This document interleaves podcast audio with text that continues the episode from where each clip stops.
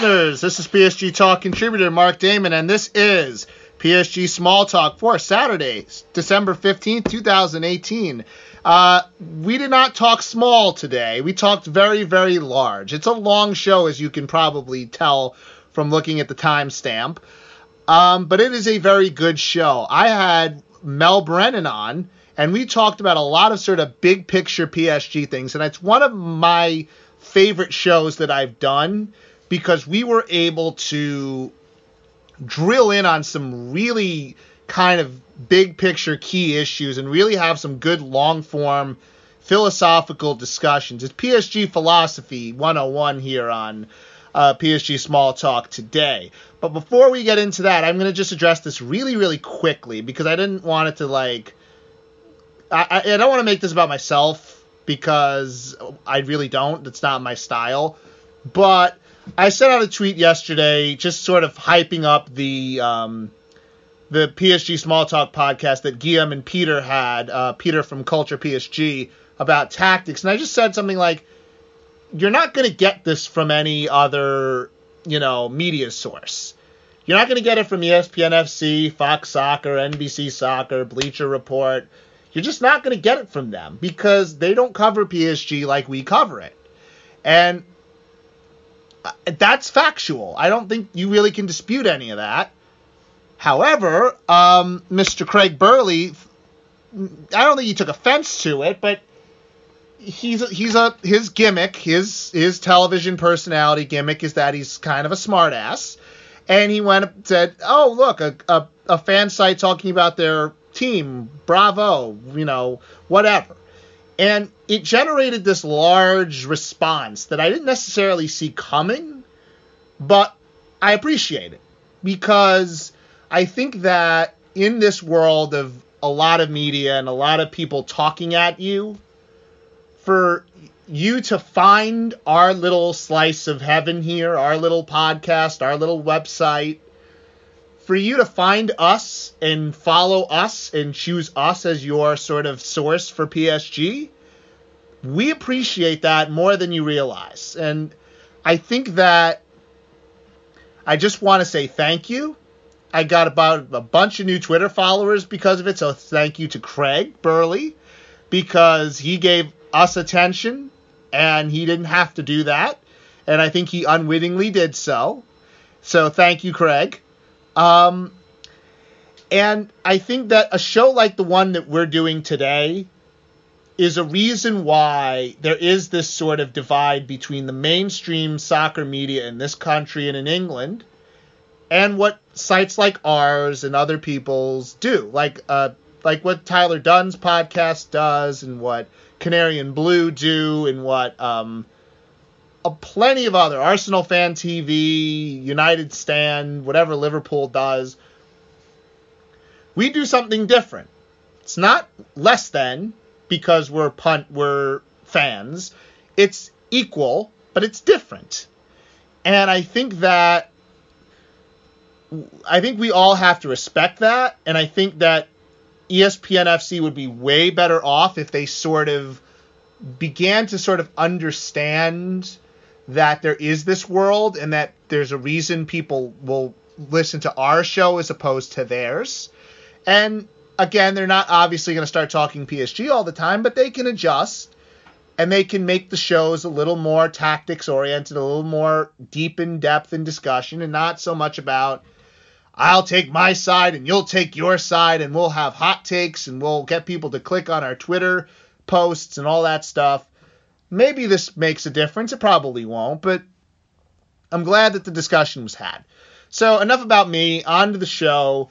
Um, make sure to follow PSG Talk on Twitter, Instagram, and Facebook. Subscribe to our podcasts and visit our Patreon page. Please, um, if you like what we do and you want to support sort of, I guess you'll call us a small internet blogging business.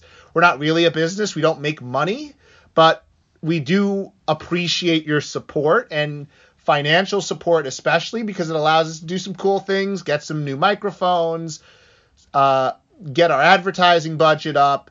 If you support small, as Craig Burley deridingly said, online bloggers, well, why don't you support our little online blog? So, without further ado, on with the show. Uh, so, for those of you joining us for the first time because Craig Burley opened his fat mouth, um, welcome. and uh, on the show today, I am pleased to welcome um, Mel Brennan, a PSG Talking contributor. Mel, nice to have you on the show. How are we doing this fine Saturday? Mark, I really appreciate you having me. It's outstanding. I've been listening to you for a long time. Happy to be here. Um, you know, you are um, the big brother to the, to the work we do over on the podcast. So I'm happy to be here and, and, and drill down today with you. Oh, thank you. You're making me blush. But um, for the five of us that the five of us that listen to my show and maybe not PSG talking all the time, just explain your sort of PSG story, your background into how you got into the club, what you actually do, what your real job is, and sort of how you got involved with us.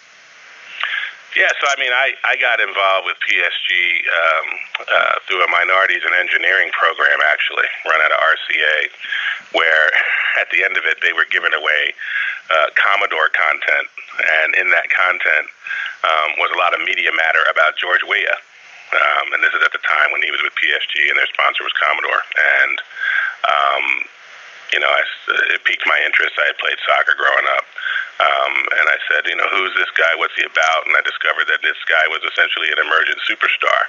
You know, a lot of people know George for being the 1995 World Player of the Year, but the credibility for that award wasn't built at Milan; it was built at PSG. Um, and so um, I paid attention at that time to George, and George made me pay attention to Paris, and that made me pay attention to the fact that, oh wow, there was this club in, in Paris, a city I loved. Um, they were essentially a united, right? They were a merged club um, that has its own drama and history. And, and then I found out that this club was merged and founded essentially the day before I was born. So they're 12 August 1970. I'm 13 August 1970. So um, I felt a lot of synergy with them ever since that point. Um, I decided that they were my club and um, have been involved and, and a, a supporter and a fan and engaged with them ever since. Um, you know, it's sort of you know, a, a little bit above and beyond that, I ended up working for a while in the early 2000s um, uh, for CONCACAF um, and for FIFA as the uh, North American liaison for the eFIFA project. And, um, you know, just, uh, you know, really got to, to dive into my love for world football. Um, it didn't really benefit me at the time in terms of access to, to PSG, in part because they were terrible at the time. Um, but um, you know, I, I can recall uh, that game where we lost uh, after being up three nothing to Deportivo La Coruña four to three, um, and uh, watching that on a 30 foot big screen somewhere in New York City, um, and and just being at a low point uh, in my fandom. um, but you know, a life in world football, world football governance just rem- uh, allowed me to see some of these players close up and reminded me, you know, uh, of the, the level of skill that we're talking about um, at the highest level. So to see PSG then evolve from, you know, the sort of colony capital, uh, uh, struggling uh, Amara Diane, are we going to get relegated? Period. Uh, to uh, a different funding model that allows us to bring uh, some of the world's best players over um, in a smart way um, has been just a revelation and a journey for me that I really enjoyed. Yeah, I love it being called a different funding model. That's that's a that's a very good way to describe exactly what uh, exactly what happened. It's different. Um, so Mel, I, I wanted you on today because I really wanted to go in depth on some I guess we'll call this episode questions and theories because I really wanted to sort of have a deeper look at sort of the last year and a half, two years of this club and kind of understand where we are now and some of the things that have sort of evolved, I would say, since the end of the Zlatan Ibrahimovic era. And the first thing I kind of wanted to get in touch with was this club sort of becoming a marketing giant. And once QSI took it over, you kind of had a feeling that to grow this club, they were going to have to not only grow this club on the field, but also grow this club commercially. and it seems to have really sort of taken off. Uh, and I would say in concurrence, or maybe more specifically as a consequence of acquiring Neymar. And I talked about this, you know, in the beginning when we signed him, which is this is more than a football player. It's it's a it's a window into something that PSG never really were able to touch before or to see, which is the the just massive marketing potential when you have star players. And obviously Kylian Mbappe, you add him to that list. So just as somebody who's watched this club from the Canal Plus uh, ownership time and what it was to what it is now, just sort of talk about how PSG have transformed themselves, not really just on the field, but just as a brand. Because I almost find that as fascinating as them being transformed as a club on the field. No, absolutely, absolutely. You know, the, the uh, what's interesting and powerful about PSG, and it, and it, it'll bring us all the way back full circle to this idea of um, what ownership, the funding model, uh, how much of a difference ownership can make, right? But when you go back into the history of the club as the club, you know, the history of the club goes back to 1904, but the history of PSG as PSG, obviously, as it said, goes back to 1970. Um, but we we know that PSG began to do things of meaning, uh, really starting in 1973. And what happened in 1973? Well, a fashion designer took over the club, right? So even in a guy named Daniel Hechter, right, and and and he took over the club, um, and you know hired a coach, um, uh, a football legend in France named Just Fontaine, and he and they won uh, League One, uh, promotion to League One that year, right? And that was the beginning of a 1970s era of attracting quote unquote stars um, to to PSG. But the the unity of brand and legends and stars had its nascent rise, you know, with PSG very early on. Um, partly because it's in the it's in the city of light. Um, you know, uh, so, but what does it mean? How do you take that moment uh, and that that phenomena and then infuse it with all of the strength, all of the the power, all of the expertise that QSI either brings to the table or, to be very frank with you, hires, right, in terms of advisors and, and such. Well, that brings us to the current moment, and you know, the current moment. Um, I think it's right to to talk about this in the context of this particular podcast, you know, because I don't think we have seen this before at this level, with this level of intensity, with this level of what I call brand equity, right?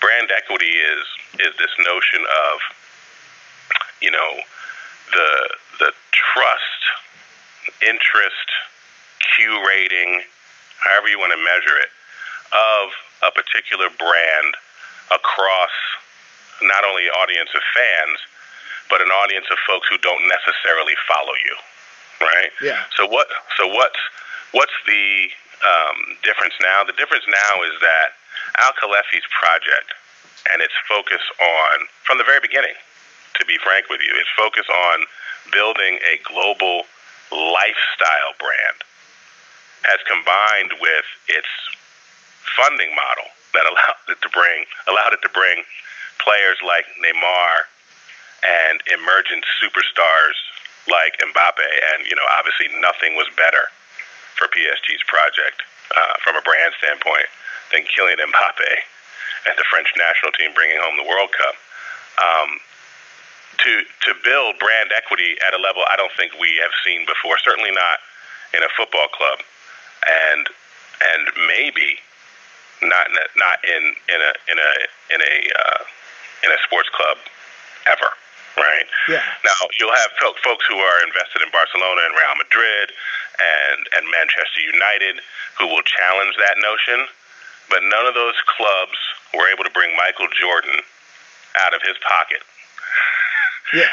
you know, which was a very disciplined um, basketball centered, sort of trended a little bit into golf content, um, but a very disciplined Jordan brand, and have it cross over into a Jordan PSG partnership and product that is, you know, top one, top three, top five in terms of lifestyle branding, right? Yeah, absolutely. And I think when it comes to that Jordan partnership, a lot of it has to do with growth. And you talk about Barcelona and Real Madrid, these are brands that already have this sort of higher Q rating in that people know Barcelona, people know Real Madrid. And it's not like there's going to be thousands, if not millions, of new customers to their brand. Their brands are their brands. If you like Real Madrid, you kind of like Real Madrid. It's not like they're going to all of a sudden become more recognizable than they already are. Exactly. PSG is a while it's been a brand that's as its brand has been around for 45 years, 48 years at this point, it's still a growing business. And I think that what's been appealing about this brand for people, especially in the fashion world, is that well, it's two things. One, you're it's a brand that is clearly growing, and it's growing at a pace that I don't think other soccer brands around the world can match. Secondly, the the shield, which you, you don't necessarily think about it all the time, but that shield has that uh, kind of iconic potential. Like it's it's a fashionable look. Like right. Manchester United's shield is not fashionable. Like West Ham United's shield is not fashionable. No, you don't. You're not going to find women who want that on their female clothing. Right, yes. For example. And it's like it, it can be designed in different ways. It can be made to look. It looks good in black. It looks good in black and white. It looks good in the regular colors. It looks good in basically any design you give it. So it just it it works in that way. And I think sometimes these things are happy accidents even more than they're total designs. Like right, right. Like most like mo- like most incredible things that happen. Right? Yeah, and it to, like post-it notes. Yeah. yeah, exa- exactly. Who would think that would work? But then it's like, yeah, of course it works. It's it it's more intuitive than you'd think. And I think that there's this whole world of soccer and football that doesn't sort of understand PSG and what they're exactly they're doing. And it's like there was this article written after Liverpool after the Liverpool loss in September. I don't even I don't even want to give the guy credibility for it, but it's like you just talked about like what is PSG? It's a vanity project. They don't even play real football. It's like you're missing the whole point, which is if you put the right players in place, eventually the in the right manager in place, it, it takes a while, but eventually the football is going to come. But if you have this great football team, that's not enough to sort of right. trans. It's not the ambition of QSI to just have a great football team. Like, right, and their, and, and their yeah. focus is not to appeal to just exclusively and even with primacy, um, you know, the two ends of the stadium that stand the whole match.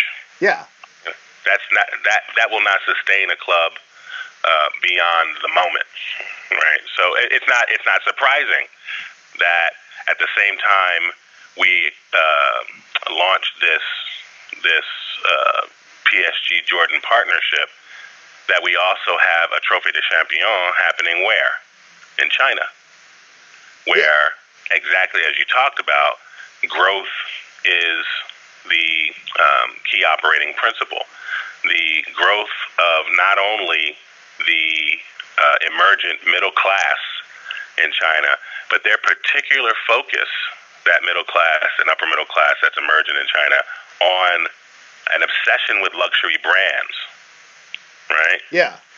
Is a perfect example of what we're talking about in terms of how much more growth there is in a partnership with PSG than you're right there would be in brands that may have peaked in in in organizations like um, Real Madrid and others. So, and what makes it really, I think, it, what makes it really even more interesting is that you do have the right stars in place, and right. you have a you have a mixture of youth. Neymar's 26, Mbappe's 19 years old, Like these are young, fresh-faced, energetic, relatively good-looking young men who for the most part are exceptional role models. And I wouldn't even say for the most part. I think Neymar is an exceptional role model for, you know, for most kids to kind of astri- uh, ascribe to be like. And Kylian Mbappe obviously has that, you know, has that kind of quality to him. And it's like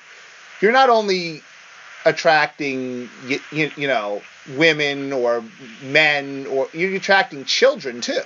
And it's like you're you're trying to grow that next generation of fans that are going to follow your product for 20, 30 years.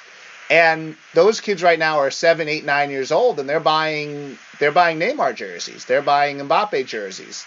They're not necessarily buying Ronaldo and Messi right now, because No. again, you buy you you buy low and you sell high. And at this point, I mean, Messi can't get any more than he's been. Ronaldo's not going to get any more popular than he is. But No, those are those are diminished propositions when your focus is on growth. yeah, You know, and and word on the street is that you know the Jordan brand was thinking about a football collaboration for a couple years and examined opportunities with Barcelona, Inter Milan, Chelsea, and others. But the emergent brand opportunity was PSG. And the reason is for all the things we've just talked about, which is there's only upside here. right? Yes. There's nothing but upside here. Um, you have an emergent global superstar in Kylian Mbappe. You have an established global superstar whose focus is also on brand in Neymar. You're right in that you never hear about these guys outside of football uh, doing the wrong things. You know, and as a PSG fan, I'm obviously knocking on wood right now, right? Um, but you never, you never hear about that. Um, what you hear about with them is these types of smart uh, interconnections, these types of um, synergistic uh, opportunities. They do it with their own shoes. They do it with the uh, clothing lines that they're interested in, and so it just creates a flywheel of positive momentum for the brand with PSG as, as not only it's doing it as as a brand of, of, of a club and a, and a lifestyle, to be frank itself, because the folks that pick on us a little bit about well, what is PSG? You know, the the better question that they can ask is what is PSG? What is PSG overall trying to be? And for the football um, uh, exclusive adherents, they're not going to like the answer because right now PSG is a football brand. PSG is a handball brand. PSG is a feminine football brand. PSG is now a lifestyle brand in its partnership with partnerships like yours. PSG is a lot of different things to a lot of different people, um, and you know it may give priority and attention to different areas at different times, um, but the the characteristic of that brand is exclusive, high level, high performance, and that's been manifested in the in the transfer and recruitment front, but it's also been manifested in these partnerships. Yeah, and I would say too that it it it becomes more of an attractive product for a younger player to want to come and play for. And I think that we're still at that point where it's not quite there, but you can see that obviously a player like a Frenkie De Jong, who, a 21 year old kid, has been really good for Ajax. Does he go to an established sort of top, long-standing member of the football elite? Does he go to play for Barcelona or does he play for Manchester United or somebody like that? Or does he go for sort of the branding opportunity of playing in Paris with other sort of top elite players who have their own sort of branding legacy? I think you're going to have players asking that question. And once PSG gets sort of clear of some of this financial issue that they have, which we could spend another show on, but it's Right. it does hamper you a bit.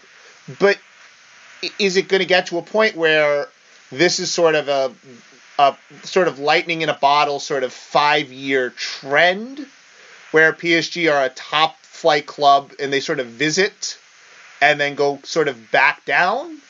Or can they sustain it? And I think the sustaining it part comes from their ability to recruit these younger players and to sort of give them a blueprint as to how they can grow their brands financially.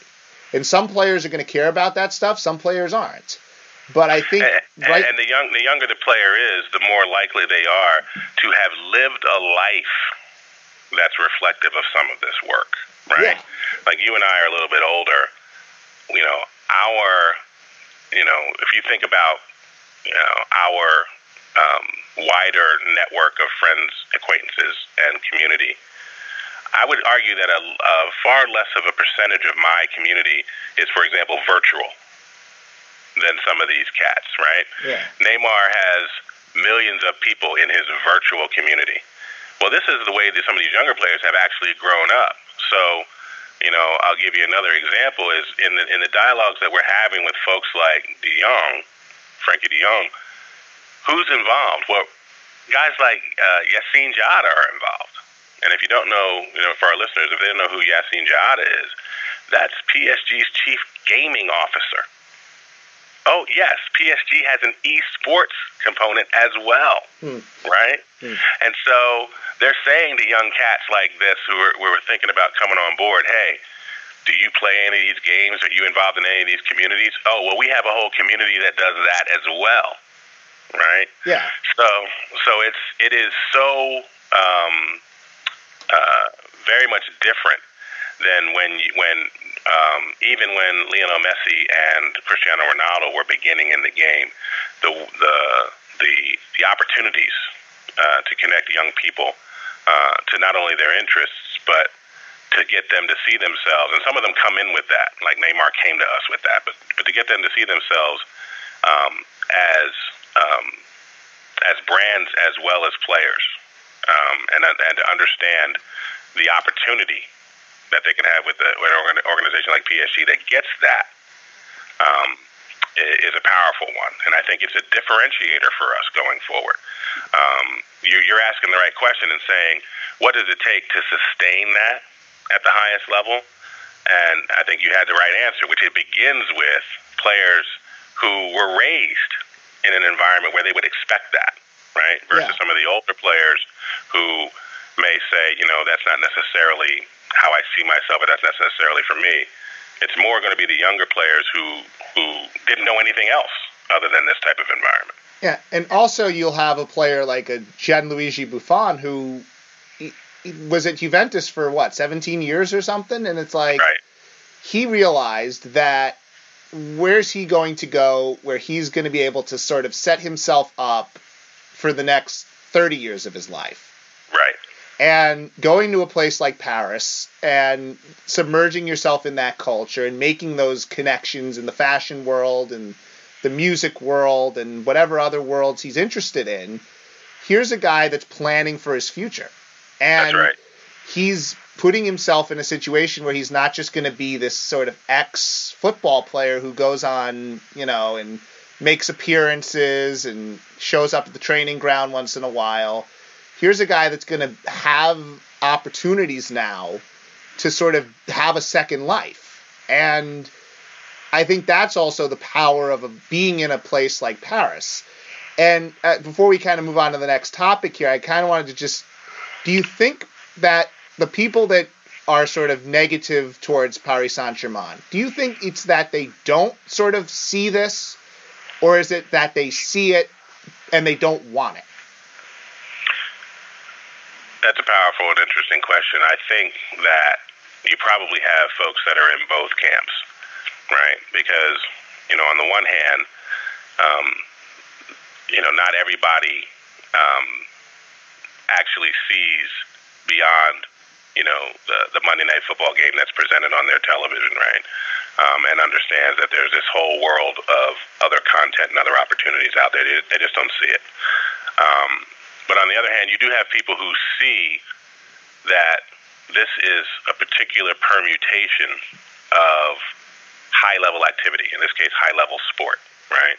What they call high level power and performance sport, with a focus on a on a um, high conformity to a high sports ethic, right? That's where the Dallas Cowboys and the New York Yankees and the Paris Saint-Germain play, right? And you do have a group of people who don't like it when they see it in the Dallas Cowboys. They don't like it when they see it in the New York Yankees, and they don't like it when they're seeing it with, with PSG.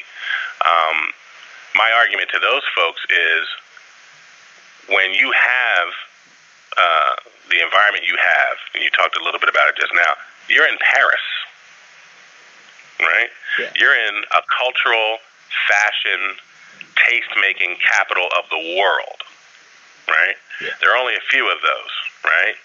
Dortmund isn't that. Manchester isn't that, right?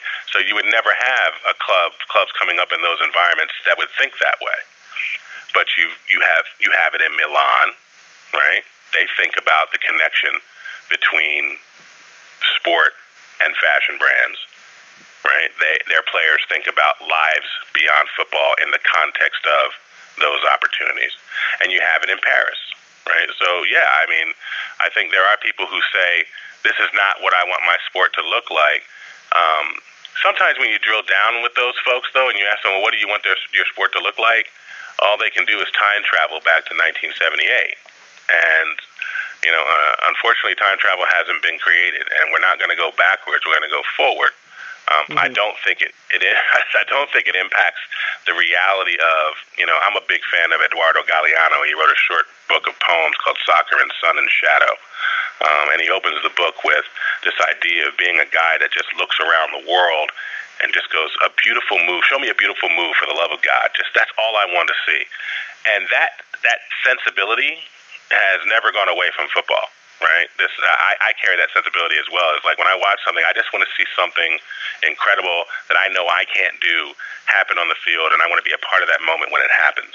Um, you know, as PSG fans, you and I know we're, we're seeing more and more of that than, than when we've ever seen yeah. in the terms of the quality of the players that we brought on board. But that only happens and only is sustained if um, uh, Al Khelaifi and his team find a way to diversify the revenue stream and, and a way to build the brand equity, and I think they're right on track. So that would be my answer to those folks. Absolutely, and the sport has always been even more than some others an aesthetic sport. Like that's right. Football is not really an aesthetic sport in the sense that it is more about the result. It's about the violence. It's about it's about the sort of the combat. American football, I mean.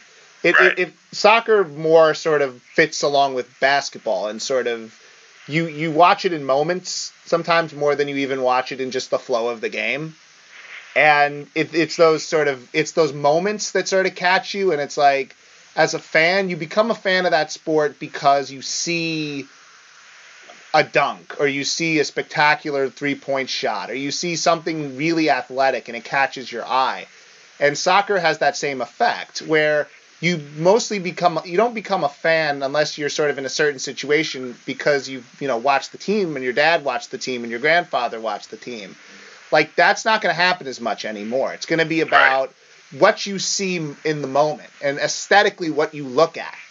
And that comes down to the look of the jersey, the Jordan brand and how PSG look on the field, how they play on the field, and when you're a six, seven year old kid who's exposed to all of this sort of media, and you're, and I'm, I'm a school teacher, so I sort of understand the idea that these kids just, they see so much media and they see so many things and stuff that you really need to have something that catches their eye to really get their attention.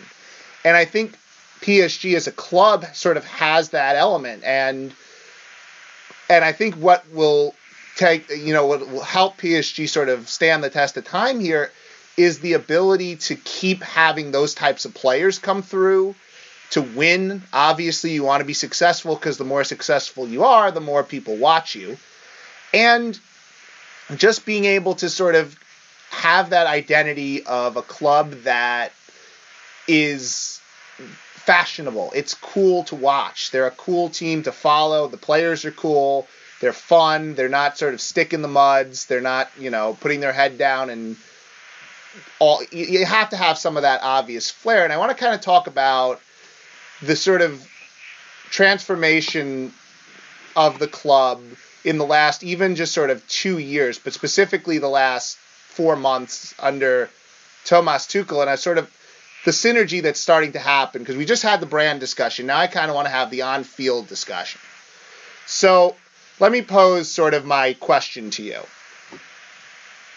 PSG have had four managers under the QSI era. I don't really count uh, Kombouaré because he was a holdover, and right. he was not a QSI pick. Obviously, they got rid of him the first chance they got. So they've had Ancel- Carlo Ancelotti, they've had Laurent Blanc, they've had Unai Emery, and now they've had Thomas Tuchel.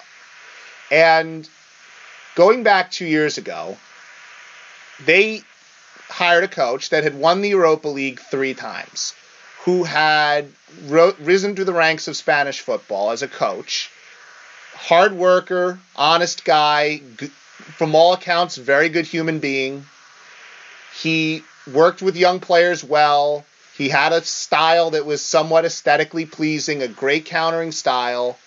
He comes in, and within three months, he is essentially neutered as a influencing figure at that club.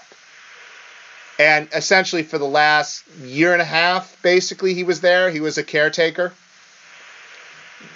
Go to Thomas Tuchel, on the other hand, a guy who, quite frankly, had less of a resume than Unai Emery did.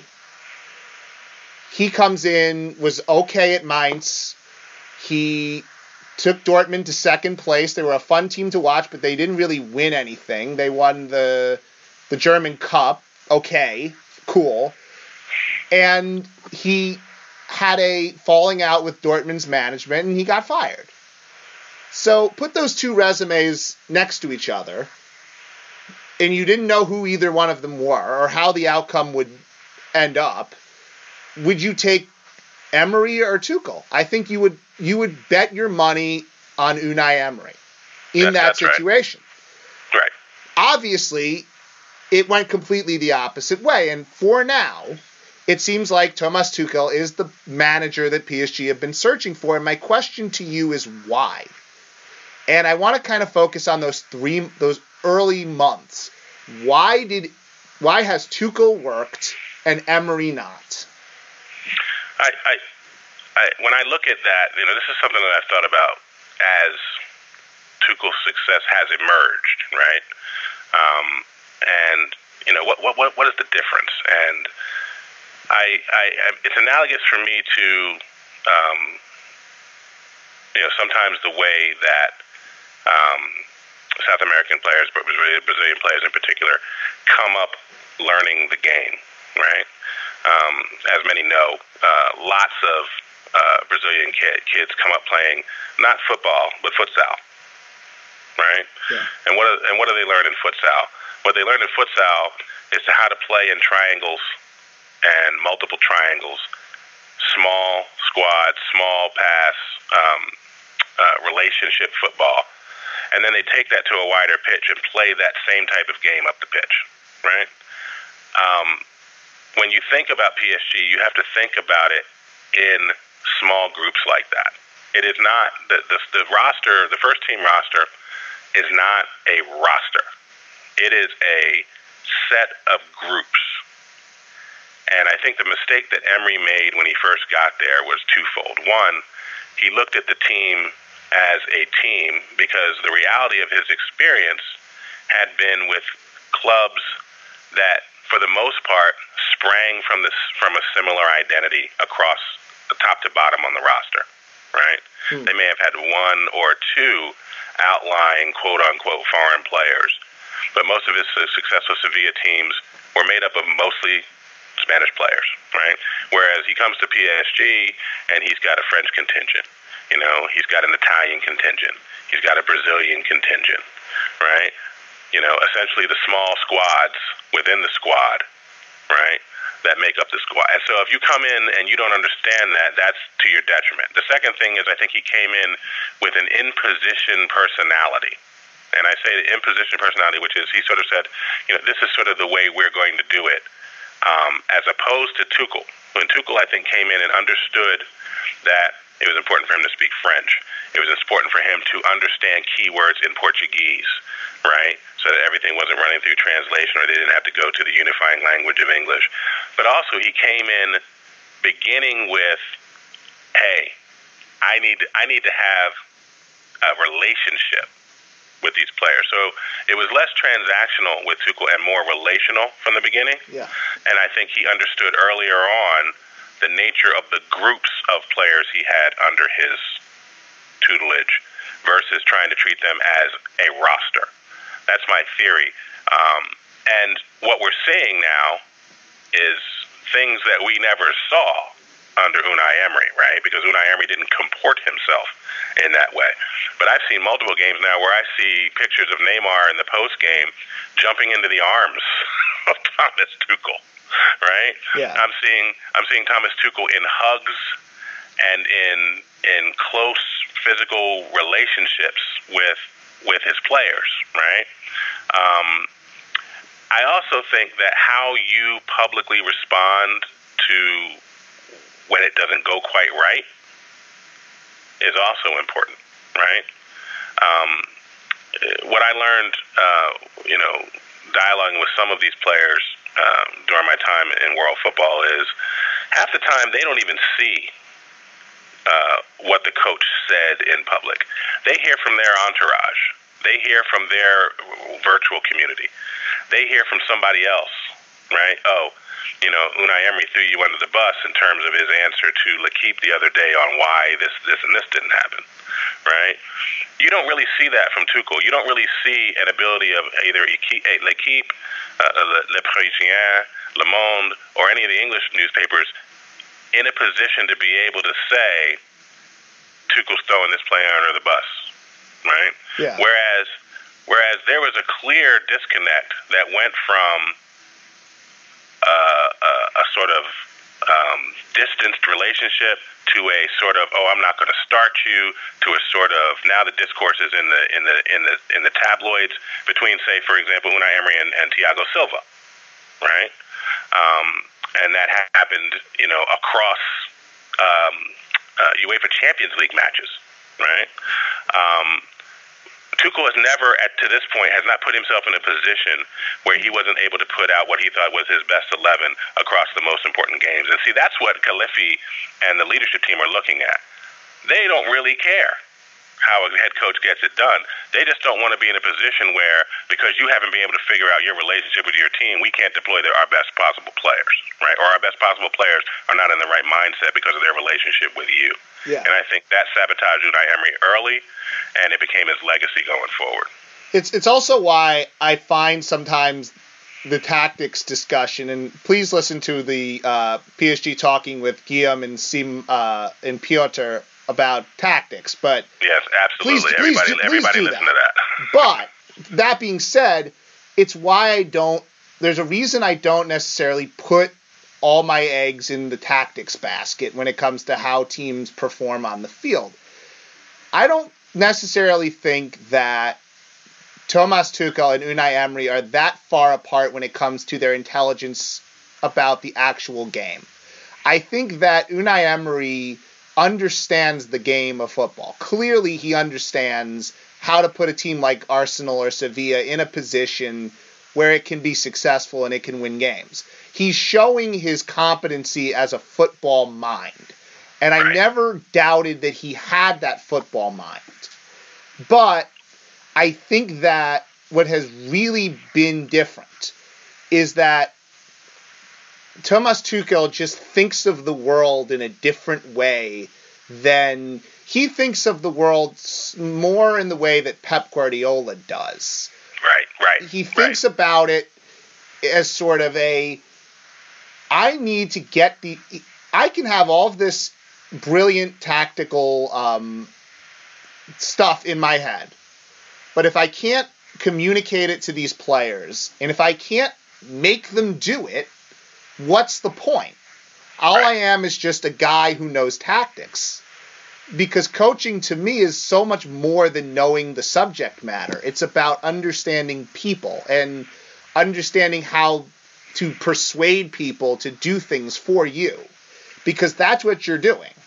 you're talking to people and you're trying to convince them to go against their instinct more than more times than not and do it in the way that you want them to do it because you believe that that's the best way for success for the team. But then in that you have to convince some of these players that it's also in their best interest as well to do it the way that you want it done. And Unai Emery just his brain never worked that way. His no. brain was we're going to do these things and I know what I want. I want them to play this way, and the result either the results will speak for itself, or you know we'll eventually get the right kind of players in to play the way that I want them to play. I I think that he was well intentioned. I feel like he just didn't understand that when you're dealing with a player like Neymar, you have to treat him differently than you would, let's say, a Edinson Cavani because you tell Edinson Cavani to do something, he's probably going to do it, and he's probably not going to really say no. Or like Lucas Torreira. Like, do you think Lucas Torreira has ever said no to Unai Emery in the four right. months they've been around? Of course right. not. He's just going right. to do what he's told, and he's going to do it well, and he's going to work hard. Not that Neymar isn't going to work hard, but if you give him something that he doesn't agree with or that he's not comfortable with, he's not the type of guy that's going to go, okay, let's do that. He's going to question it. Right, or gonna... or if it's something that you know, in the whole set of mechanisms that brought him to the club wasn't something that they talked about. Yes. Right, he's going to say, "Wait a minute, I I was brought to the club to do these things." I agreed to come to the club because I would be doing these things. Now you're talking about something else entirely. What are you talking about? Exactly. And it comes down to Tuchel's ability to persuade Neymar and to persuade Kylian Mbappe to play not all the time, but to play uncomfortably in certain situations. And again, it's about it's about persuasion. It's about convincing and trust. In trust. And trust. Right. And Do they trust to, him yeah. to try and do a ten percent ten percent of something different? And he says, if you do this ten percent something different, you're going to be able to do a lot more of what we brought you here to do. Yes. You can say that, but a player has to trust you enough to believe that that's going to be the case. Yes, and it's clear that Neymar gave this guy more of a chance than he ever gave Unai Emery. I think like I think I think that begins and ends with how you approach the players from the very beginning, and yeah. that's why I think it was smart for you to say in the in the early months. What's the difference? Well, in the early months, the difference was clear. Unai Emery came, and and and we talk a little bit about Unai Emery uh, in, in Spain, Unai Emery, Unai Emery in Paris, and Unai Emery now in London. I don't think Unai Emery in London is as successful as he is right now without having the failures and the reflection on the failures that he had in Paris. Yes, I think absolutely. Emery goes from right if he goes from Spain to London, he's going to make some of the same mistakes he made in Paris. Yeah, right. We're, but, we're the accumulation now, of our experiences. That's just right. that that's that's a natural thing. But I also do believe that Arsenal were in a position where there's sort of the it's sort of that opposite day effect where you're used to something for so long and then somebody comes in and does it differently and your players respond to that because for years they had the Arsene Wenger Country Club and now they got a guy that's you know actually pushing them and actually trying to challenge them to do things and most of their players are responding. PSG. Yeah, but I also think it's more than what they call the dead cat bounce. I think I think that you know it, that you're going to get that that rebound mentality, but I think it's also I see him behave differently with Arsenal players yes. than he did with PSG players. And I think part of that is because he recognized, man, if I don't have a relationship with these players, my tactical mind doesn't matter. Exactly. And it also uh, it also comes down to I think PSG needed something different when they fired Laurent Blanc. And I think Emery was supposed to be that something different, but he just it never it was never different enough where the players sort of went, okay, like they kind of saw through him a little bit personality wise. And it's you know, okay, yeah, sure. You know, we've been you know, we have our four three three, we're comfortable with it, we know how to play in it, and you're trying to make us play this four two three one counter style. And, you know, s- screw you, we're going to do what we want because it works for us.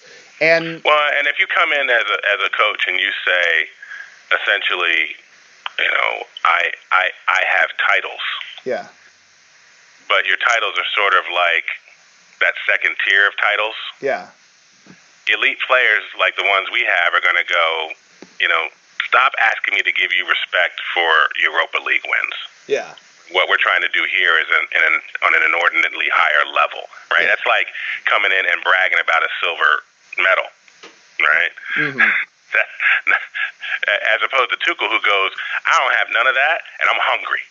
Yes. How can I position you so that we can all get something that yeah. I haven't gotten? I want what you've got, right? Yeah. He's looking at Neymar going, I want what you have. Danny, Dani Alves, I want what you have. How do I position you all to be successful? And they go, I can respect that. The players go, I can respect that. You know what you don't have and what you're trying to do, as opposed to coming in going, man, I got three European titles, and they go, yeah, at, at the Europa level, you know, why should we be impressed with that? Yeah, and I think that's also it's also that it's also that idea that you come in and you think you know what you know you you you think you know tactically what you want to do and you try to impose it and it doesn't work as opposed to what Tuchel's doing which is he's not really playing in a style that I think he if you asked him hey which style what style of football would you like to play at PSG I don't think he would say I want to play a 4-4-2 and play four center backs at the same time. But he's he's adapting to what he needs to do to be successful so that eventually he can sort of stamp his, you know, he he can stamp his sort of mark at the club down the line as opposed to sort of wanting it all at the very beginning, which is sort of an improbability. And that's uh, what he was able. Yeah, go ahead. Well, I was going to end. You know, it was winning is an outstanding deodorant. Yes. Right. And so to start the season the way we started the season was also fortuitous, but you can play that chicken and egg all the time. Did that happen because he came to the club with the right sensibility? Did that happen because he was able to establish himself with a certain core of players and it was a World Cup year? So you got other players coming back later that allowed him to establish some cultural pieces earlier. You know, how did he reach out to Neymar and Mbappe during that World Cup season after he had been hired yeah. to sort of red, lay the ground for them to come back and feel very comfortable, right? Yeah. Uh, there's lots of things we can talk about. One of the things I wanted to make sure I said, and, and I, I have to ask our listeners to forgive us because I referenced the Dallas Cowboys earlier. You referenced American football a little later, and now I'm coming back to one of those references, and I apologize, but it's to make a very important point. You know, one of the most, and it, and it comes back to this idea of understanding that there's the tactical side, and I love the fact that we have podcasts now that are analyzing that, um, regardless of what Craig Burley says. Mm. and we have you, there's the psychological side, and the reason I say that is because uh, you know when you look at um, coaches like Jimmy Johnson. Uh, who coached the Dallas Cowboys to, to two straight Super Bowls, and if their owner had left the thing alone, it could have been four straight. Um, he was asked once, What's the secret to your success? He was asked that a lot of times. But one time he revealed the truth of that. He held up a book. And he said, This book changed my life, changed the way I went about my business. And the book was a book called Flow. Flow, the psychology of optimal experience.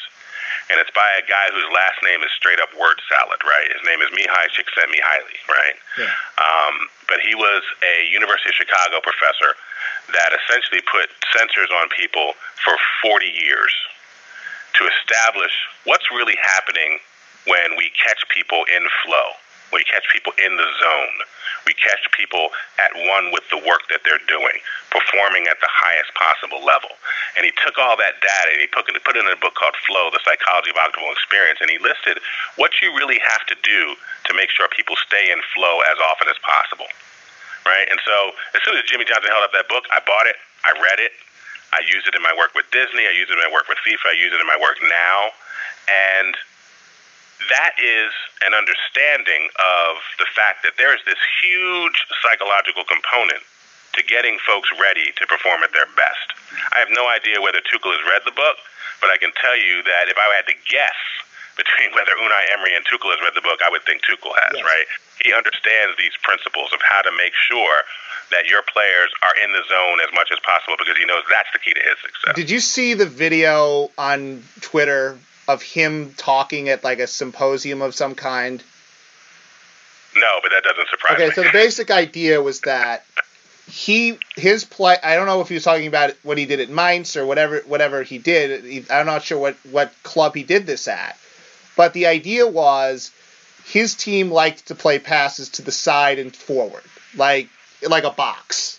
Like the field is shaped. This field is shaped like a rectangle, so they played passes in sort of a rectangular way.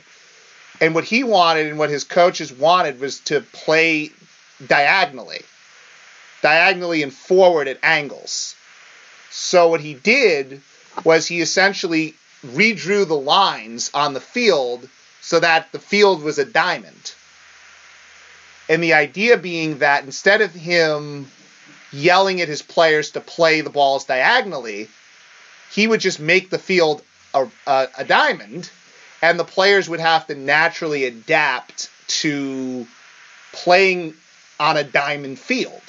So the passes would just naturally become more diagonal as you went, as opposed to starting off yelling at players saying you need to play a diagonal pass. He he set the environment up in a way that forced them to play diagonal passes. And I think that if there's anything that sort of accentuates the differences between a man like Unai Emery and Thomas Tuchel, it's that sort of idea, which is here's a guy that's just constantly thinking, how do I optimize these players and how do I get the best out of them without sort of cajoling, persuading right. rather than cajoling. And I think that was one of the more fascinating things I've seen from him, and it just sort of explains how his mind works. And I think the players respect that because it's different.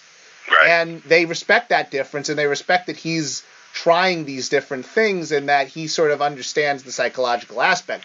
Um, yeah, he, he's working as hard at being a high level coach yeah. and doing that high level stuff as he expects them to work as players. Yeah. Right. And let's talk about the team construction this year because I also feel like the team has been constructed differently this year, whether it be on purpose or by accident. And we talk about the transfer window, and there was this whole two months of who are we going to get, who are we going to sign, what big players can we get, and you end up getting Gianluigi Buffon, um, Thilo Kehrer, um, Juan Bernat, and Choupo-Moting, and Eric Maxim Choupo-Moting, and a lot of people are saying, "Hey, what a terrible window! They got nobody that could really help them and affect the games." And then you go to the Liverpool game. Right. the second Liverpool game. All four of them are playing. Three of them and, are starting. difference makers. One of them's coming off the bench. And I told you this before we went on the air, but the way that PSG under QSI has been normally constructed is a team of stars and a team of people who think they're stars. And let's put it this way: Is Lucas a better player than um, Eric Maxim Choupo-Moting? Probably, if you just look at the two. But there are certain players, whether it be by their mentality or by their skill set, who are not bench role players. Right. They're people that need to play and start and get a lot of minutes. Javier Pastore is a perfect example of that. Why on earth would you have Javier Pastore and Neymar on the field at the same time? Like, what's the point? Right. you know, one one essentially is one's just a better version of the other. And to have a Javier Pastore on your bench is essentially a waste. It's a waste of resource and it's a waste of sort of efficiency. It's not an efficient roster. And it helps you in maybe the league, but it doesn't help you in the Champions League. And I think, again, whether by accident or by design, this PSG team is more reliant on sort of being top heavy with stars, but also having role players. And at this point, I think Thilo Kehrer can be considered a role player in that he plays a certain, he plays a lot of hats, he wears a lot of hats, but he's a role player. He's not a star. Um, Juan Bernat is definitely not a star, but he seems to play a role. And compare him to a guy like Layvin Kurzawa, who I think sees himself as this big football star, but he can barely pass the ball out of his own end.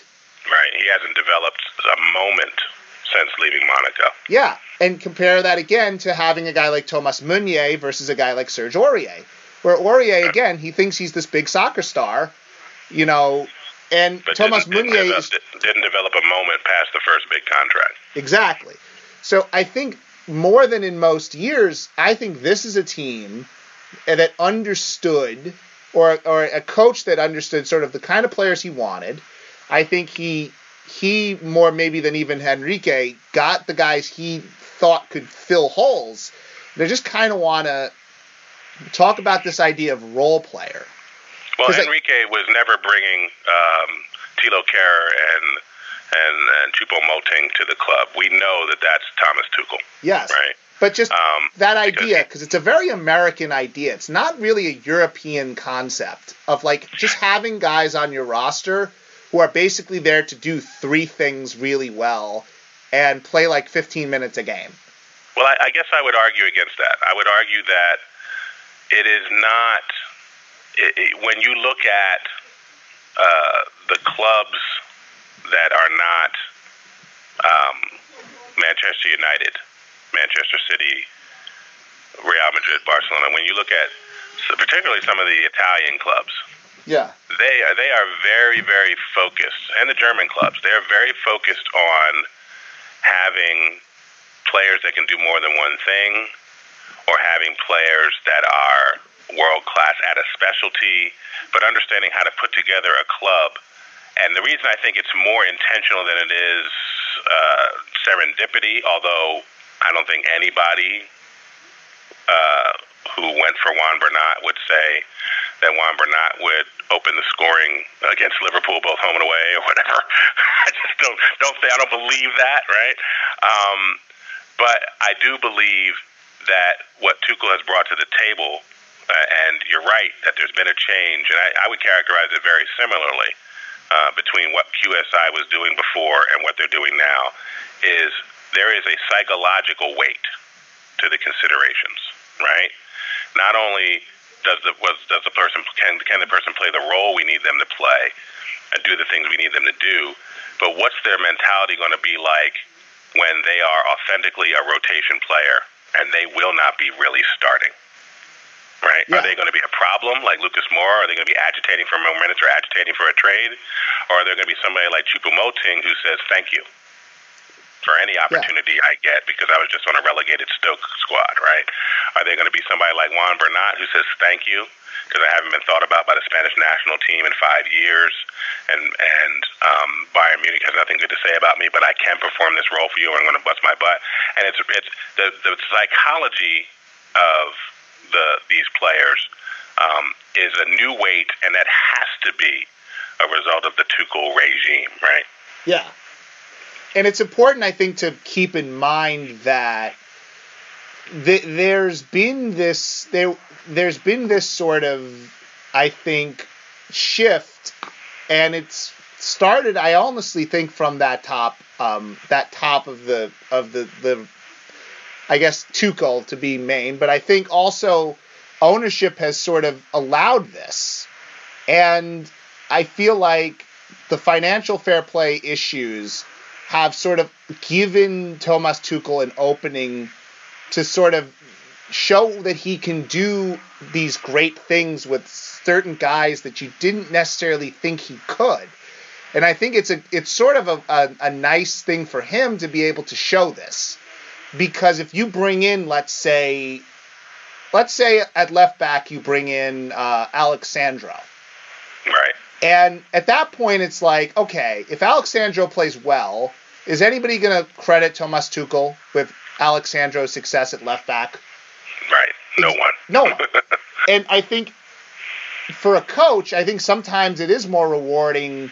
And I, I, I coached for a, a while. I think it's more rewarding to get the most out of a guy who you don't necessarily think of as a star than to just sort of max out whatever you can get from the star. And I think what's been interesting here is that you go back to that 2016 transfer window where PSG almost set the club back five years. Mhm. Like H- Jesé, Jesé, Ben Arfa, these guys were supposed to be role players, but they clearly didn't think they were. No.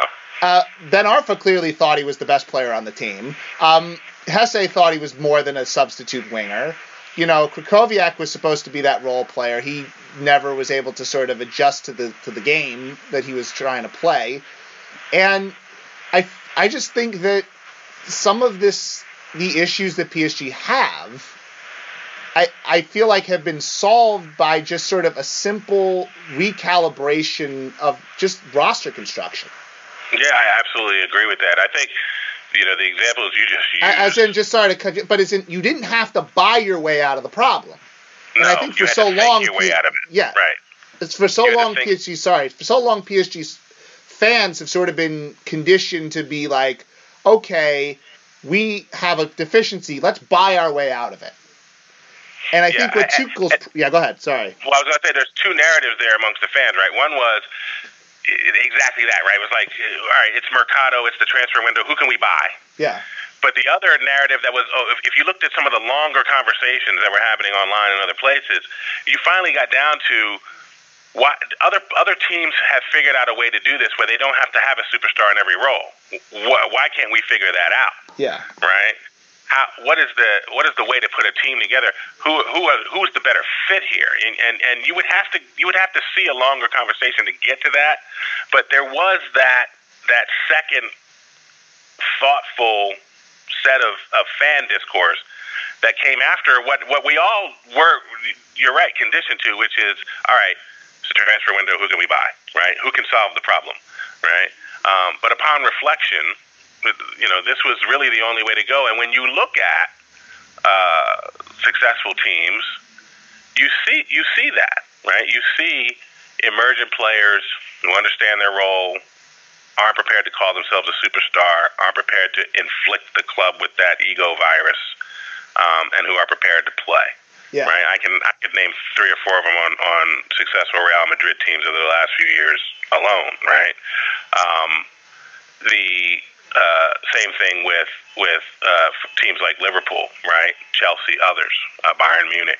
People, you have to have that mix. But you know, the examples you raised were, hey, every transfer is important, right? Yeah. You, you can get it radically wrong as well, and you'll still win Liga for the most part, right? For the most part, you'll still be uh, a top ten team. But in order to do what we did against Liverpool the other night in order to come in with the storming mentality that simply solves the problem of the group stage like we did in Belgrade. Uh, something else, something that neither Napoli nor Liverpool could do, by the way. Yes. Right. Um, that requires the proper fit, and that's where you would have to elevate Tuchel's work this year, because to this point, I mean, we started the year and we looked at these transfers, and you just don't know until you know. Yeah. But I think now we have enough of a body of work to be able to say not only were these um, smart decisions, but they were decisions that elevated the overall competency of the squad. Uh, right. Yeah. And, and speaking of ego disease, as the term you just used, Adrien Rabiot has had, I would say, one of the probably one of the. It, this is probably the worst year of his professional career in the sense that all the years prior where he was in the ascendancy and now he's sort of hit this sort of wall. And I find him well, to be. Well, and Deschamps left him behind yes. for a winning World Cup squad. He demonstrated that he was not absolutely not needed. Yes. To win the World Cup. Right. I find him to be a fascinating, maybe not tragic figure, but he has elements of Greek tragedy in him. In that here's a guy who was essentially groomed and handpicked to be PSG's sort of long-term stalwart player, to be their Iniesta, to be their Xavi, to be that rock in the midfield that played there for 10, 15 years and led the club to Champions Leagues and all that stuff. And it, it looked like it was going that way it looked like for years that this was a guy that was continuously getting better. He was continuously rounding out his game. There were hiccups here and there, and we'll kind of get into maybe those were sort of canary in the coal mine situations. But mentally, it seems like it's just completely fallen apart. Like once they lost to Real Madrid at home, it felt like he checked out. And he checked out that whole last three months of the year, and that compounded on itself because it cost him a spot on the French national team, a spot that he probably should have had if he had continued his progression. Then he Right. throws a hissy fit. He refuses to be on the reserves. France end up winning the World Cup, proving that he, as you said, was absolutely not needed at all. He comes back. He's given the captain's armband on multiple occasions by Thomas Tuchel, who seems to be bending over back, seemed to be bending over backwards to try to get him back in the fold. But it just didn't work. He doesn't run the way he used to run. His passing isn't as accurate. And here's a guy that apparently either him or his mother expects to get 10 million euros a year from Barcelona. And you have to ask yourself if he's about to get sold for 10 million euros in the spring in the in the winter just so we could get rid of the guy, is Barcelona really going to pay him 10 million euros? Like Yeah, I, I, don't. just I get don't into believe. his head. I I I, I don't. I don't. I don't believe. For, well, I, I, let me jump into Barcelona's mind first. I, I simply don't believe they're going to do that. yeah, I don't think so either. I don't believe they're going to do that. To jump back into Adrien Rabiot, you know, you, I think you're right in that there he has a classically tragic uh, arc that he's on right now. And the reason that we call it classically tragic is because there's components of it that are absolutely quotidian, right? There are components that we have seen before. We have seen the uh, seemingly unstoppable, because we see the arc you're on, uh, player begin to develop. And we say, if he stays on that arc of development at that rate of development, this is going to be a world class player, right? And then what happens is they get a sense of themselves. Um, they have, in this case, their mother and that entourage in their ear telling them that they're better than they actually are. They stop working. And the mistakes they were making when they were this really young player that was on this arc of development are now this, the mistakes they're still making when they're supposed to be a position secure 26 year old solid first team starter, right? And at that level, those mistakes are unacceptable, right? Whereas before, you would say, well, he's coming along. He's coming. He reminds me very much of the arc that Mamadou Sakho was on, right? Here's a player PSG had de- determined this player, he was the youngest named captain. Um, this is a player that is going to be our French rock in in the back for 10 years. It's a, it's a similar arc. You have all this development that's happening. You start to get a sense of yourself. You stop working. Your development plateaus, and actually you're now not on the arc people expected you to be on. And actually, where you are is sometimes deficient for what's required. And if Adrien Rabiot were to look anywhere, it's not to the the hallowed halls of the Camp Nou. He needs to look at the career of Mamadou Sakho and say, do I want to leave the sort of non-legacy uh, that he left at PSG? No one has been given more of an opportunity to take a role, define a role, and dominate a role for PSG in the past five to seven years than Adrien Rabiot. No one. He's not going to get that opportunity at any other club. If he moves, no matter where he goes, the expectation is going to be high level performance with none of the mistakes, not you're still a project that's being developed. We have all this investment in you. It's going to be, we're paying you now for a result, Yeah. not for a possibility. And so somebody's got to get his head right. Um, and I don't know who is in a position to do that because very often people will say, you need a conversation from your mother to get your head right. But in this case, his mother's part of the problem. Yeah, but So that, but that's, but I, and I think that's where I almost think you talk about classically tragic. It's almost Oedipal in that way, Right. Right. where it's like, should your should your mother be your agent? Is that like the you know sometimes in a story the flaw the fatal flaw is made at, or the tragic mistake is made at the beginning, but it doesn't get fully realized until the end. Is it as simple as it's a conflict of interest to have your mother, somebody who you naturally are going to listen to and take more credence to what they say. because it, obviously they're your mother. They are supposed to have your best interests at heart. You're supposed to sort of lean on them for advice and counsel and, and comfort and warmth and all that stuff. But when that same person becomes the person that's dealing with your money and trying to get you paid, taking 10% off of your labor. Yes. Right. Is it, bec- it it becomes this massive conflict of interest where your mother can cease to be your mother and becomes your agent, but she's still your mother, and you listen to her, but you you don't really have. I I just feel like if she has a fiduciary interest in his next contract, is she going to be the person to tell him the truth that he's not ready? Yeah. To ask for that number. Exactly. Or is he going to say it doesn't matter whether you're ready or not? I'm ready for 10% of that next contract. Yeah, and it's it, it's and of course your mother thinks you're better than you are. I don't think his mother. I don't think any mother can sort of some. Well, sit, some mothers some mothers do that. Some mothers Some. will be the one that'll tell you the truth about yourself. Yeah. Right. Because they don't want you to walk around in this world under any illusions, right? Yes. Some mothers will do that. But you're right in that the, the real issue is she's making money on the back of what happens. Right? She has an entirely set of other interests that would be contrary to this moment and, and telling this truth. Right? Because it hurts her it literally hurts her pocketbook to do that. Yes, and it just it's just a conflict of emotions too, which is like you want your son to achieve his dream, but you also have to have his best financial interests at heart. And at this point now, is she being told by? She's probably being told by Eric Abidal and uh, Bartomeu that yeah, of course we're going to give your son 10 million euros a year. He's a great player, and she wants to believe that not only as her as his agent but as his mother. So, do you I kind of feel like she's getting taken for a ride here.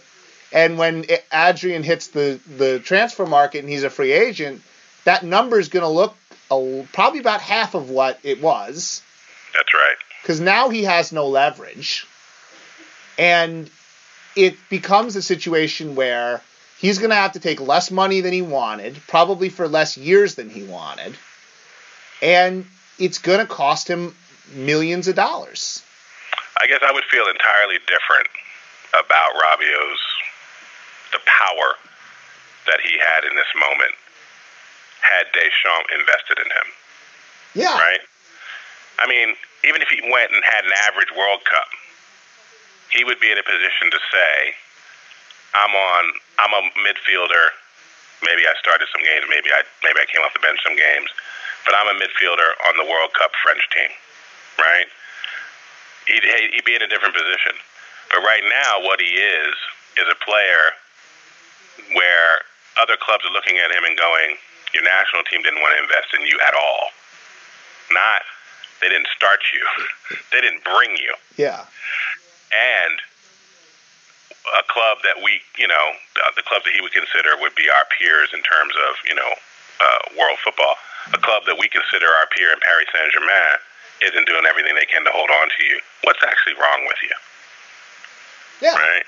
And that's going to diminish any number. He's not going to get the number that he thinks he's going to get. And then what, right? Because he still has not done the work to maximize his arc right? And I think that then you're in a doom loop. You're no longer in this flywheel of positive momentum. You're in something else entirely. And, um, you know, anything can happen at that point. Who knows? Um, I think Lucas Moura, for example, has has flourished, right, over over over at Tottenham. But um, the, the, bottom line is, if if if his mom is incentivized at all by this ten million dollar number, I think that's fiction. Yeah. And it's and it's it's naivete, which Right. is again why your mother should not be your agent because right. it, it, it, it it's that it, it puts you in that position. Um, last thing before we go, and this has been fascinating. I obviously want to do this again. We'll we'll cover even more stuff. But last thing, um, for the rest of this season, what sh- I'm trying to even think how to phrase this. What should be PSG's goal in the sense of do do you like who, are your investment pieces? Like you're you're you're Thomas Tuchel. You're you know that there's a very good chance that Antero Henrique's not going to be there. So you're going to have a new sporting director. And I think what I think what's important about this year, not just for the Champions League, but for years to come, is to sort of set up your team, set up your your pieces, your chess pieces, and sort of say, okay, here are the guys we're riding with.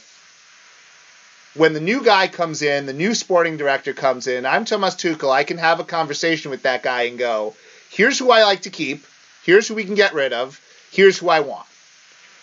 If you're sort of in that war room for the next six months, because I do think these are a very critical six months for this club, not even just on the field, but off the field and just sort of how they do their business. It, let's say, and we'll do this little exercise. Let's say you had to keep, let's say there were seven untouchables.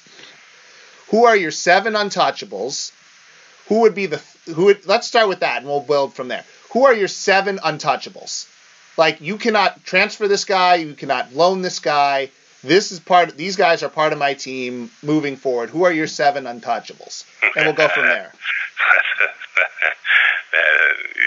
That's a good question. I mean, I think if you had asked me in the emotion of the post Liverpool win, my list would probably be different. But you've given me time to, to come back to my rational senses, so I thank you for that. um, my seven untouchable players. My seven untouchable players. If you, you know, I, you know, you're gonna be surprised, maybe, to to this list, but obviously, um, Neymar and, Kim, and, and Mbappe yep. are on that list. That's they're, two. They're on mine. I would actually add Gianluigi Buffon hmm. to that list. But for, a, I, but, but for a year, you mean?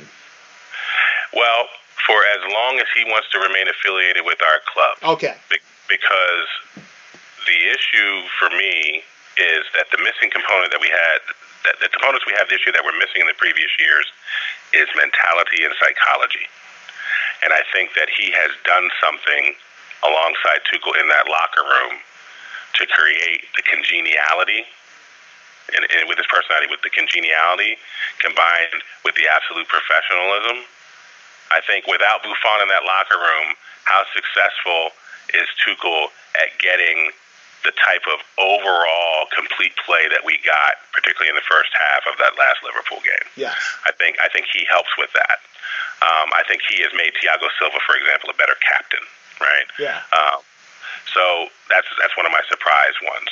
Um, the uh, the other one that I would also comes immediately to mind is Marco Verratti. Right. He would be on mine too. Word on the street is Tuchel has been able to approach him and and say to him, this um, every now and then smoking that you're doing behind the scenes, I need you to stop that, and he stopped it. He's saving his life. He's saving his he's saving his life. He's saving the the potential of a long a longer career. He's transformed that that guy. And I said um, on another uh, PSG talking podcast that we've had that for me, ever since he had that dalliance with Barcelona, he hadn't been Marco Verratti to me until very recently under Tuchel. Um, and I think that that's a result of that work. And when he is that, he is invaluable. So I, I keep him as well. So that's four. Um, uh, I think Marquinhos is five. Okay. Um, and the reason I say that is because when his um, the diversity of, of, of the deployment for him is also very important, right? You know, we talked about Thilo Kehrer coming on board, and he can be played in multiple positions.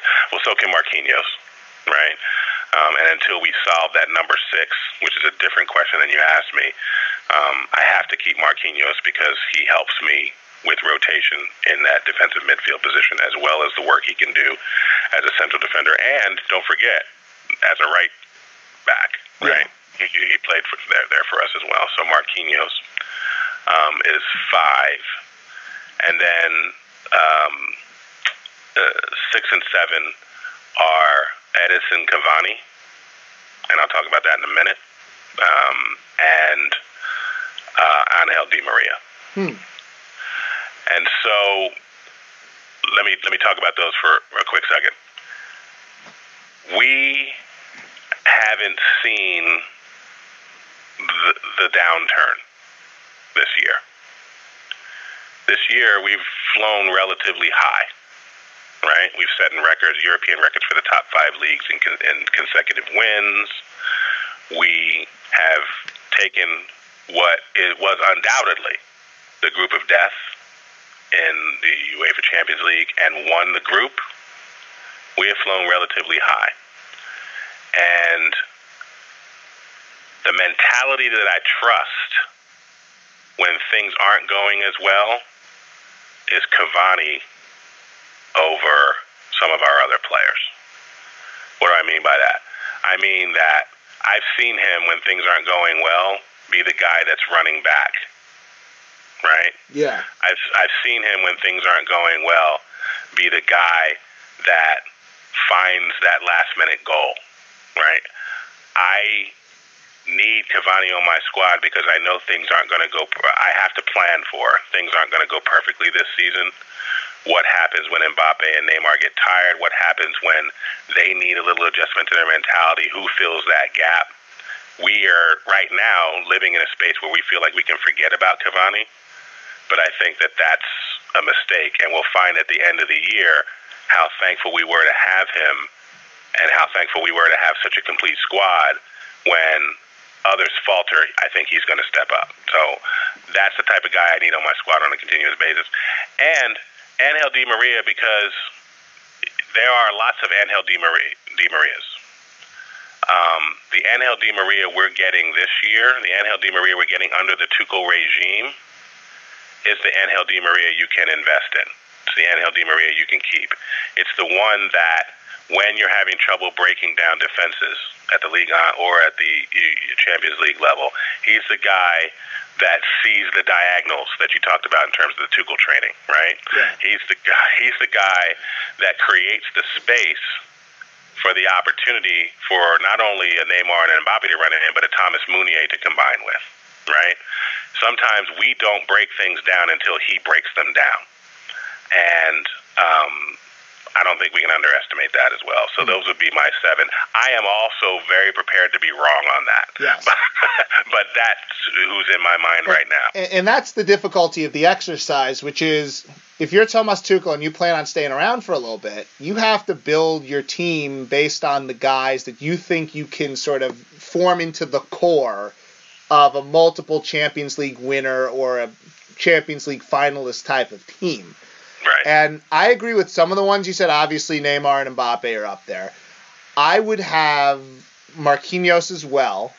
I'd have Verratti as well. The other three I would have would be different, and I kind of looking at it differently. I kind of look at it as an age thing. Right. I one of my guys would be Moussa Diaby, and because I think what he's shown, which is he's only 19 years old, he's as old as Kylian Mbappe is, but here's a guy that if your team is built around the sort of interior speed of Neymar and Mbappe, being able to run off of defenders and you know make those sort of connection passes and have those sort of countering, Diaby right now is a classically good wing player. Like if you ask him to just run the wing, get a pass from Neymar out of midfield and then cross the ball in, he's really good at that. And that's at 19 years old. Imagine this kid at 22 and 23. He has a little bit of Di Maria's passing ability. He's got a good enough cross in the box. The guy has an eye for goal. And he, he Tuchel has trusted him in a way that he did, does not trust as, like a Tim Weah. Like, he's not putting Tim Weah on the bench in Champions League games. You know what I mean? He's no, putting Moussa no. Diaby there. So That's clearly, an absolutely fair point. He clearly sees him as a guy that if he had to, he could play and not have a complete disaster. And for a 19-year-old to be in that spot, that's pretty, you know, at that at that point at 19 years old, a guy like Ousmane Dembele was still at Dortmund and still at Rennes. So it's right. like he's way ahead of the curve already. That's why I have him as a as a holding block. I would put Presnel Kimpembe in there. He's been inconsistent, I know, but there's still I think there's a physicality with him that once he finally figures out how to harness it is going to make this defense really good. And he'll be able to fill in to the Silva role in a way that's different from Silva but still good. Like I think he brings that physicality. He just for for some reason is not having a great second half of 2018. But he I really still is, he really isn't. but I still I want to go with uh, right now I still think he's valuable and I still think he will turn it around. I can be proven wrong on him, but I feel like he'll turn it around and he'll figure it out because I think he has the right attitude. Like I don't think it's an attitude issue with him. No. And the my, question is the question is whether he's peaked. Yeah. And right. my seventh would be Thilo Kehrer. Okay.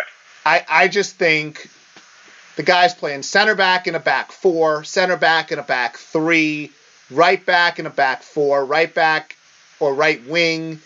He can he can do decently enough offensively to sort of get up the field and help with the attack. But the guy is really more of a just do it all defensive player. And when was the last time you could say PSG had sort of a do it all, can play pretty much all four positions on the back line, can go up the field, can defend one on one, and again, only 21 years old. What yeah, is he going to be at 24, 25? And if I don't, you're, I, I, don't, I don't think that you, uh, you, you, you, you, Thilo Kehrer was on my mind. I was, I was like, do I, do I bring him over? I think you got an incredible, uh, incredibly smart pick in Diaby because we can't forget the investment that Tuchel has made in him, and the differentiation you made between Diaby and Weah is the right one, right? like, hey, yeah, we played both of these guys early in the season because people were coming back from World Cups, but Diaby has played in important moments, right? Yeah. Diaby has made Diaby has won games, as a matter of fact, right? Um, in terms of some of his crosses, so I think that's a that's a potent pick. I you've caught me in a moment where I feel less uh, enthusiasm about the Kimpembe project. Yes than I've ever felt. Understandable, completely right. understandable. Yeah. And I, I worry I, that we've peaked there. But, but my my whole thing is, if at, there's going to be a point where Thiago Silva is going to go do something else. Yes. And you need three quality center backs in modern football. You can't live with we we had a time where we were basically had three center backs on the roster and if one of those guys, like if Silva and Marquinhos, one of them went down, it would be Kimpembe that stepped in. And you need three. And I think if you're you're Tuchel, you have to know that you need three. And right now, Kimpembe is your best shot at being that third guy. Maybe it's Marquinhos, but that I think that it, it probably is Marquinhos. But then you have who's your third center back? You have to now go get another center back. Right. And right. if my hope is that Kimpembe will bounce back in 2019 and be a little more fit, be a little more disciplined. That would be my hope. But those would be my guys. And if there's one person, if I'm to, if you put yourself in Thomas Tuchel's shoes, he sits down at the table and he goes, "Okay, what's our budget right now? What can we spend? All right. If budget wasn't an issue, we just talked about the budget, but if budget wasn't an issue, the one guy that we could get in that would not just be a star player, but the kind of player that fits into that, what the PSG culture is. So take it all into account, and this will be it, I promise. Take it in all of it into account, not just how they fit on the field, but how they fit in the locker room, how you think they would fit in Paris as a culture and as a club, as a whole. Because I think that's somewhat of a different question than saying, okay, we're going to get Leandro Paredes in January because he can do this, this, and this. That's a need. I'm talking about who would be that guy, that that guy that you bring in that's like, oh, he's perfect for this, for this project. I know that's tough. So no, I, am going. Well, I'm gonna. this is going to be a hot sports opinion, um, and this is not a guy that I see talked about. But this is a guy that I've watched for a while. Um, I actually planned on raising him on our internal uh, Slack channel uh, for feedback, and I, I will after after this. But this will be the first time I've talked about him publicly. Um, and I'm thinking about him in the way uh, that you talked about, which is you know not just straight who's the star we can go get, but who, in terms of all the stuff we've talked about on this podcast, yes. who fits fits the team mentality, who's going to integrate well, who do we think has the right mindset and psychology, who has upside because we invest in youth for this branding piece as well, right? And the guy I think about is Andre Frank Zambo. Hmm. This is the guy I think about. And I think about it for a couple of reasons. One, he is uh, a solution at the number six role right? Yeah. He can do that, and he can do it very, very well. Two is that his background includes not only the enemy in Marseille, but he also has some experience in the Premier League with, uh, or not in the Premier League. He had some experience with Fulham, right? In in, in English football. No, he's in the Premier League. They're in Well, last in the place, Premier- but they're in the Premier yeah, League. that, that's right. They're they're in the Premier League. That's right. They, not for long, but they're in the Premier League. Um, and he also gets robust appearances appearances with his national team. Right. So you have somebody who has enough ambition about himself to understand the opportunity he would be would be being given with uh, coming to PSG. You have somebody who understands the league, right? You have somebody who's made European appearances, albeit Europa League appearances. You have somebody who has multiple league experience. The guy is only 23, but he's a solid six foot one, robust speed, can play box to box. I think he, um, Cameroonian speaks French.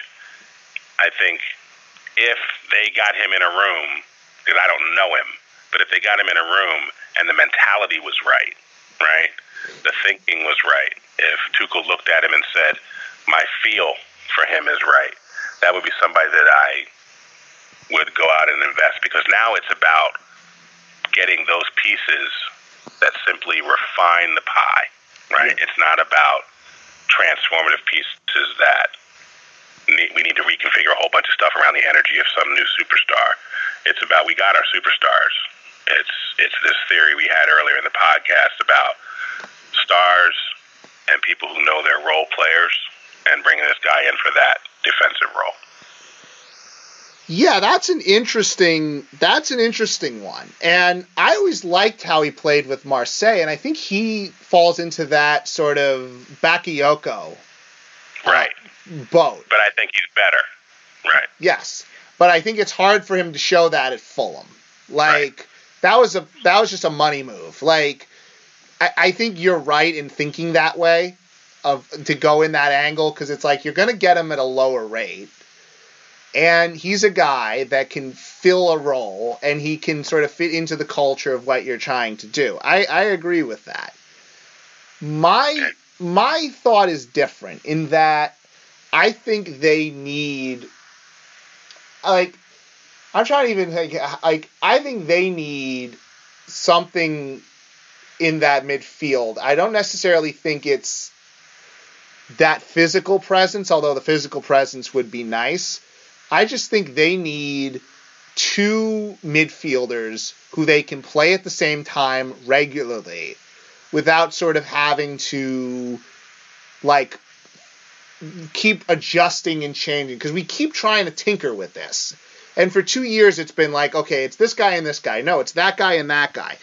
And I think at this point, it's like get a guy who's going to sit next to Marco Verratti, who you who can complement a little bit, but is also, you know, of that caliber. And I I would I would say you look you almost I almost look Italian. I almost look at a guy like Allan and just say get two guys who you can stick there who can work Tuchel's system and you don't have to worry about it. It's like we've been worrying about this midfield position for years and years and years. And you get a guy like an Allan, and I didn't say get Allan, but get a guy like an Right. Allan. Right. You get a guy who can just s- sit there, do what you need him to do really well, move the ball, circulate the ball. And I liked, and I'll say it like a guy like Allan, because what Allan would, in that Napoli, in those Napoli fixtures, I was really impressed with that Napoli's midfield and their ability to just circulate the ball to the wings really quickly and put PSG's defense in trouble. And I don't even think Liverpool did that good of a job of putting PSG's defense in trouble. I thought Napoli, especially in that first game, just consistently put PSG's defense in trouble. And oh, a lot absolutely. of that was because they just could spin that ball around and they knew where to go with it. And I think in Tuchel's system, they need guys on either side of that midfield who can just get the ball, ping, ping, ping, right to the wings, and let those guys, let their front guys just run. And if they have that, I think that would be the secret missing piece because I think that fits what Tuchel wants to do, as opposed to what he's doing now out of sort of necessity. That's that's not a bad idea either. I know that our uh, analysis of uh, Napoli is, is heavily uh, Napoli's players is heavily informed with how they dealt with us and really dealt on us yeah. in that first match. Um, their midfield dictated to us. We, but part of the reason we're tinkering, right, is because we we don't have a solution. So you and I are thinking the same way, right? Yeah. Which is the tinkering needs to come to an end. We need a solution uh, alongside Verratti. I think we need a solution that not only is alongside Verratti, but frees Verratti to have his head up more and more over the course of the remainder of the year forward and less down trying to, you know, create space and, and, and, and do his turns and get and get free. Um, I want him in early PSG Marco Verratti mode, which is I'm free because I've got Thiago Motta blowing things up behind me and I've got Blaise Matuidi running box to box. I am free to make the incisive – game destroying pass. Right? Yeah. He was he was so he's he is so skilled at that. And until we get a configuration that positions him to receive the ball in space and allow him to have his head up, then we not we're not going to get those runs from deep with who I think is the fastest accelerating forward or winger in the history of the game in Kylian Mbappe, or those runs from deep from Neymar or anybody else that allow uh, Verratti to do those those just destroy the defense passes um, without him being free to receive the ball in space, and that comes from a configuration of the midfield that really has a destroying number six back there who can also run. So we're saying the same thing. The tinkering in the midfield has got to come to an end. Yeah. It'll be interesting. I, I really believe that PSG knows that as well. It'll be really interesting to see um, the direction in which they go um, and hopefully they continue this pattern that they've had of trusting um, the leadership they have in the Tuchel regime in particular to bring people in who are a great fit for what they're trying to do. Well, I, have said last question five times now, but I'm really serious this time. I mean, this is. Uh, I mean, hey, people are going to enjoy this. I, I, if you if it's too long, watch it in two parts. It's okay. That's, how that's how that's how apps work. You can watch it in two. You can watch it in two parts. Um, round of 16. um, I, I, hate to say best matchup, worst matchup, because I think that that's sort of a loser mentality of like, hey, we don't think we can really win this thing, so let's see if we can get the easiest team possible to get us along the way. Right. You, you and I have never podcasted together before, but we think the exact same way on that. I want to look back on a year where we won something and we went through the best to get it. Yes. So I won't ask best matchup, worst matchup in that sense. I'll say what matchup would intrigue you the most in sort of like which matchup would you like compared to like okay so let's say we have a show where we talk for an hour and a half you know imagine that but what what matchup would fill that time up the most like which matchup has the most angles to it the most um the most intrigue, the most tactical intrigue, the most other intrigue, where it's well, like. I think right now it has to be the matchup with Atletico Madrid. Yes. Right. It would have to be uh, a PSG Atletico Madrid matchup allows us to talk tactically. It allows us to talk coaches. Allows us to talk philosophy. It allows us to talk where the clubs are in the run up to the to the, the round of 16 matches. You know, you got PSG dominating their league. You got Atletico competing for the lead, the lead in La Liga. Um, that to me has to be uh, the matchup that um, is the most compelling um, out of the out of the folks that are uh, available to play. But running a close second is Tottenham. Yeah. I, I think Tottenham's fascinating, by the way. Yeah, that is a fascinating matchup. You've got the legacy PSG cat and Mauricio Pochettino coaching that squad. Um, there are so, I mean, Tottenham to me, and you know, historically it's been this way, even back to the Lineker era. But Tottenham to me is the most European of the English Premier League sides, um, besides Manchester City, uh, in that um, it certainly plays to possess the ball. It plays to demonstrate outstanding skill with Eriksen and others. I really like Tottenham, which is a problem um, because I, I, if I see them, I'm going to you know feel differently if we see them in the round of 16. Um, but those two matchups to me are, are highly intriguing. Um, but you know, you can make the case for for several for for others as well, yeah. right? Which is, you know, I have a feeling that we're going to do all this talking and we're going to end up with Schalke, not fewer, right? yeah.